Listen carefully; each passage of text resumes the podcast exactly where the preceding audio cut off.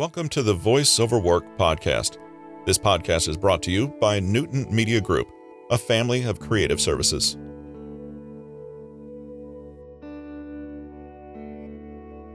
Today is Thursday, August 26th, 2021. How do we improve our sleep? The first step is to understand your sleep biology, and the next is to learn to work with it so you're waking up refreshed each morning and with a full tank. Your circadian rhythm is your body's own inbuilt sense of when to wake and when to sleep. Parts of your body perceive and respond to changes in light around you and move through cycles, with physical and behavioral changes occurring over a 24 hour period. Interfere with this cycle, and you push against your body's own physiological clock. A common way we all do this is to surround ourselves with harsh, artificial light at times of the day that our ancestors would have spent in darkness or low light. Your rhythms are set by light in the environment. If you're in the habit of using LED displays on devices a few hours before bed, starting to phase them out can do wonders for your sleep quality.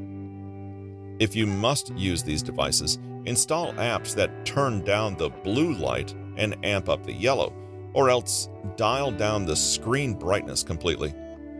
Just as fading light signals bedtime to your body, bright light indicates that it's time to wake up. When you wake up in the morning, make a habit of exposing yourself to bright sunlight as soon as possible after you wake to kickstart your system. In fact, when it comes to sleep, routine and consistency are the goal. Pay attention to the times you wake up and go to bed, and maintain a fixed routine, making sure to keep your sleeping hours properly dark and your waking hours as bright as possible. Do everything you can to cut down on blinking lights in your bedroom and invest in blackout curtains, especially in summer. Keep naps to a minimum, 20 minutes at most, and time them for early afternoon, no later. Finally, take some time to figure out your chronotype, i.e., your unique pattern of wakefulness. Are you an early riser who goes to bed early too? Or are you a night owl who only really peps up at around 10:30 in the morning. We're all different, and this has been borne out through psychological testing and categorizing of people into larks, early birds, or night owls. The key is to recognize and respect your own needs and limitations. If you've always been someone who falls asleep early in the evening, go with it. Wake early, do most of your work and exercise in the morning, and allow yourself to cycle down naturally as the day wears on.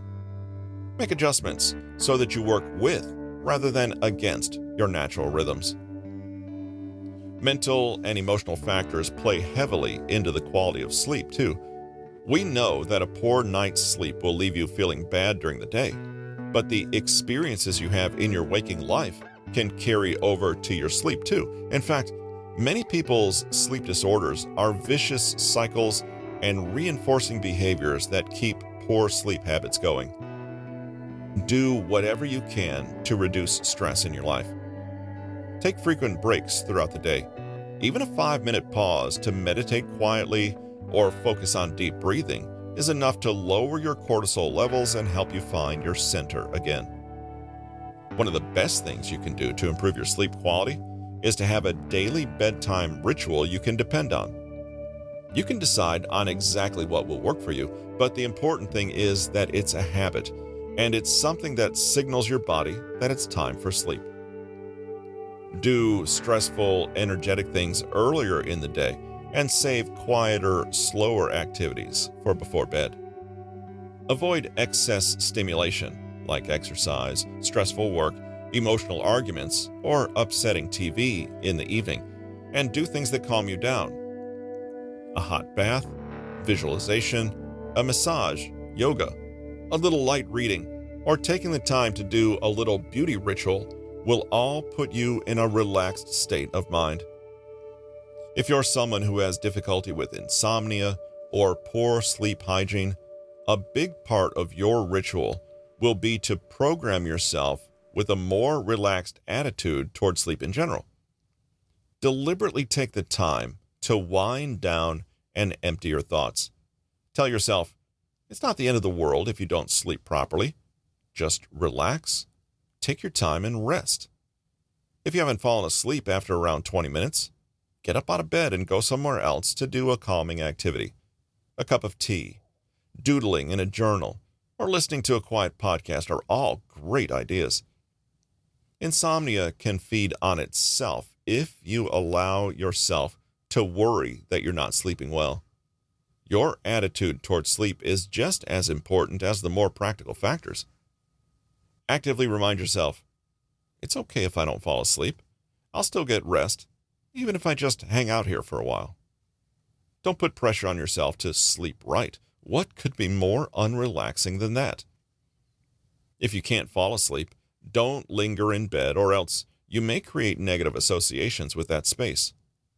It's a good idea to reserve this area for sleep and sex solely. You might find that spending a little time making your own sleep sanctuary goes a long way toward telling your unconscious mind what to expect when you get into bed. Choose relaxing, decluttered decor. Good quality bedding, blackout curtains, breathable pajamas, and possibly sleep masks and earplugs will do wonders. Ensure your mattress is firm and doesn't keep you overly hot, and that the room is quiet, dark, and slightly colder than you'd normally like. Make sure there's good airflow without any drafts. Do something about snoring partners and or pets who hog all the space. Give yourself a pillow you love and you're ready to go. Finally, if you're a frequent flyer or find yourself sleeping in hotels often, take some time to figure out ways to mediate the disruption. Over the counter melatonin pills can help with jet lag, and the occasional sleeping pill or natural remedy can help break a bad sleep cycle when used only very occasionally, that is. Overall, there's a lot you can do to honor your natural limits and needs and work with your biology rather than fight it.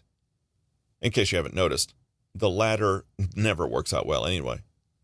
And this goes beyond just ensuring you get better sleep. Your circadian rhythm is about the complete ebb and flow of your energy throughout the day. There are certain times you're going to be more active and energized, and others you're going to be more mellow. Knowing when these times occur means you can schedule your life to better fit your natural cycles. People are not machines with uniform, unwavering energy levels no matter the time of day. Firstly, bear in mind that there's nothing innately superior about being a morning person, and you won't magically be more productive just because you forced yourself to wake up earlier or get more things done before lunchtime. As we've seen, this advice works for some chronotypes, but not everyone will actually be more productive this way. The old early to bed, early to rise wisdom is not for everyone, in other words. Rather, you need to look at the times when your body is naturally more awake and make sure you've scheduled your work to coincide with that. It doesn't matter whether this is comfortably done in the morning or almost midnight. If it fits your chronotype and energy levels, it works. How do you find your peak hours? First, become curious about your actual habits over a period of a week. Note the times of day you were most productive. Look for patterns, not just in energy levels, but in enthusiasm and emotions too. Look for what inspires energy outbursts and when you have the most output work wise. Now, the obvious next step is to make sure you're taking advantage of that energy spike by booking these peak hours and managing your other less important or less demanding tasks outside that window. Essentially, you're budgeting and managing your energy just as you would your time and money, using what you have most efficiently. Another way to look at it is by taking the circadian rhythm and extrapolating it into our ultradian rhythms, which are the rhythms that move us through the 24 hour cycle of our lives. Sleep researcher Neil Kleitman identified the presence and importance of rapid eye movement, REM sleep, and discovered that the body generally operates in 90 minute cycles, moving progressively through periods of higher and lower alertness. In other words, our energy and alertness come in 90 minute chunks. These 90 minute cycles apply whether we're awake or asleep, and we can use this information in a few ways. First, we now know there's essentially a time limit to energetic and productive thinking. It's not endless. In fact, it might be capped at 90 minutes at a time. At the end of an intense 90 minute work period, we grow fatigued and begin relying on stress hormones for energy. Then, suffering from overload, the prefrontal cortex begins to shut down, and we move into fight or flight mode. We may attempt to override the body's signals by fueling ourselves with caffeine and sugar, but in the end, our focus and concentration suffer. Additional research from the U.S. Army Research Institute backs up the findings and supports the 90 minute periods of focus and energy. The point here is to listen to your body. It is telling you exactly how it prefers to function. Besides creating 90 minute cycles, the ultradian rhythm also distributes these peaks and dips of energy throughout a 24 hour period in specific ways. There are certain times when you can maximize your thinking, and others when you're setting yourself up for failure. Of course, keep in mind, these are averages, and outliers do exist. As we move through a typical day, it takes a few hours after waking to reach our peak levels of energy and alertness. For many people, the late morning hours, after 10 a.m., represent the highest period of mental sharpness and focus. This is when you might take advantage of your brain functioning at its peak, but remember, you probably have only 90 minutes on average. Soon after lunch, our energy levels begin to decline. According to Christopher Barnes's writing in the Harvard Business Review, our body's energy naturally dips somewhere between 2 and 3 p.m., possibly because we're at the midpoint of our wake cycle. For thousands of years, humans have rested during the afternoon. Think of the Spanish concept of the midday siesta or nap. And only since the Industrial Revolution imposed an emphasis on mass productivity have we begun to eliminate this critical period of rest for the 9 to 5 workday. After we hit that afternoon dip, our energy levels begin rising again, and we generally hit our second peak around 6 p.m. As the evening wears on, our energy diminishes, slowly transitioning into sleep cycles. The ultradian rhythm of energy is something that rules our day to day existence. You can fight it, but why would you? Work within the simple guideline it lays out for your energy and you'll find that smarter thinking becomes the rule rather than the exception. Find your most energetic and productive hours. What is the optimal time of the day to work? The answer will not be the same for everyone. With a little curiosity and self observation, you can figure out how to structure your daily life, whether that's concerning work, your own creative projects, or even with workouts. The first question to ask is what time of the day do I have the greatest amount of energy and concentration? Look for the time of day where you feel most optimistic, enthusiastic, and alive. This is the time of day you're most likely to be inspired to spring into action.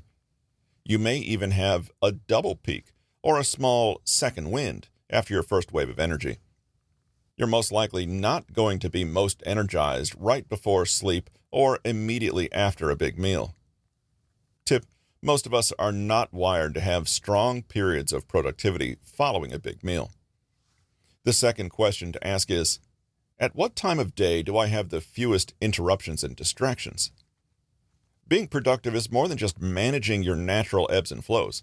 We're all blessed with an energy peak every day, but we may nevertheless experience that peak right at the time we're most likely to get distracted. Having things interrupt and derail you right at the time you're most able to do deep and creative work is bad news, for obvious reasons. But how do you deal with it? You can pair your self knowledge, i.e., understanding where your peak is, with a realistic appraisal of your life obligations and challenges. Understanding how it all fits allows you to plan ahead and make allowances and adjustments where possible. You can't change your productivity zone, and you often can't move external obligations and obstacles, but you can certainly wiggle things around a bit. If you predict an interruption in your work zone, try to mindfully divide that zone or extend it a little on either side. See what can be done to move the distraction, delegate, or reorganize. If your whole style of life is working against you, however, you may need to consider bigger changes, such as changing jobs, getting childcare, or working from home, where you can more readily capitalize on your rhythms. A third question is What work will I do and when? Different kinds of work require different amounts and kinds of energy. Returning to our concept of the energy pyramid, take a moment to categorize the day's tasks. Do they require mental, emotional, physical, or even spiritual energy? Next, ask where you can schedule them so they're most neatly aligning with your own natural peaks. Plan physical exercise and challenging problem solving work for the morning when you know you're going to be sharpest, and reserve the more admin style jobs for later when you're feeling more mellow. If you know you have a particularly emotionally draining day ahead, you may choose to dial back on the physical and mental demands so you can focus on that. It's a question of doing the right work at the right time. One useful strategy is to identify just one or two main goals for that day. Pour most of your energy and focus into that, knowing that you can get to the other stuff afterward. You'll find that ticking the big, impactful items off the list first will leave you feeling accomplished and confident and you can actually relax more completely for the rest of the day. The final question to ask is How can I strategically deal with interruptions? Interruptions, temptations, and distractions are a fact of life. You might as well prepare for them. We already know that the mind's performance and efficacy start to wane after 90 minutes anyway. So, can you find a way to squeeze in external demands without breaking your focus and momentum? If something comes up and disrupts you, try to work it into the day, delegate, or buy time until you're finished with what you're doing. Sometimes a distraction is merely a sign of poor discipline or planning. For example, you may simply need to make sure you're not checking your emails or phone while working. All those messages can definitely wait. Communicate to others that you don't want to be interrupted, and make sure you're not setting yourself up to fail by choosing to work at the time of day, you're most likely to get distracted. If an interruption is really unavoidable, you might choose to just allow it and enjoy it, knowing that you can take a full rest and return to your work later, recharged and raring to go again. Life happens. It's not the end of the world to not meet your schedule goals 100% of the time.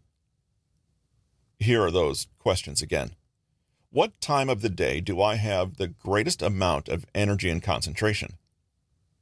At what time of day do I have the fewest interruptions and distractions? What work will I do and when? How can I strategically deal with interruptions? If your peak productivity lines up perfectly with your lowest time of distraction, that's great, but chances are the alignment isn't quite perfect Here's how you can manage that productivity curves, stress curves, and communication curves. You can think of your energy, focus, and productivity rising and falling on a graph with time on the x axis, your circadian rhythm, with shorter cycles of around 90 minutes rising and falling within that, ultradian rhythms. But at the same time, there are other things going on your actual work schedule fixed by your workplace, incoming calls and meetings and messages, as well as high stress moments that demand a reaction from you. When you can visualize all of these curves interacting, it becomes clear where your sweet spots are. Somewhat counterintuitively, the Yerkes Dodson law tells us that just the right amount of stress at the right time can actually increase our productivity. For difficult tasks, Performance increases with increased arousal, stress, but only up to a point, after which it impairs it. The same is not true for simple tasks, which don't show the same impairment. Therefore, it's not a question of reducing stress across the board, but being more conscious and deliberate about how to plan, manage, and prepare for stress in the right quantities. One final factor is the communication curve. Cal Newport, author of Deep Work, suggests a variation to the Yerkes Dodson law that shows how engaging with emails and messages also increases productivity and performance, but again, only up to a point, beyond which they start to decrease performance. Again, it's not about banishing instant messaging or emails entirely, but finding that sweet spot. Let's put it all together. Our energy curve is innate, and our energy finite. Stress and distractions, for example, from communication, are beneficial, but only up to a point. When planning our days, we can consider all these parameters and then make informed, intelligent decisions about how to schedule our time. Rather than it being black or white, juggling these variables gives us ranges to work with. For example, you might decide to schedule in 90 minutes to do deep work on a challenging problem, but you also know that this coincides with the time you tend to get a lot of emails and when stressful demands start to be made on you. Knowing this, you shift the work a little earlier in the day. In this way, you can see time management is not the full story. You also need to manage your energy, your stress levels, and your incoming communications. Practicing this kind of energy management doesn't mean that you get it right every single day, but armed with this knowledge, you're always prepared to respond in the moment in a way that optimizes your output, no matter the constraints. Have more energy, a blueprint for productivity, focus, and self discipline for the perpetually tired and lazy. Written by Peter Hollins, narrated by Russell Newton.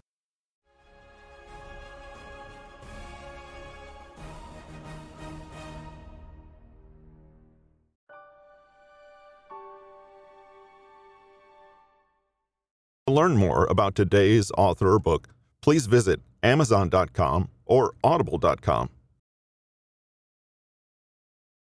With an eclectic collection of water cooler knowledge, inspirational stories, and motivational thoughts from some of the newest audiobooks on the market, this has been the Voice Over Work podcast, brought to you by Newton Media Group, a family of creative services.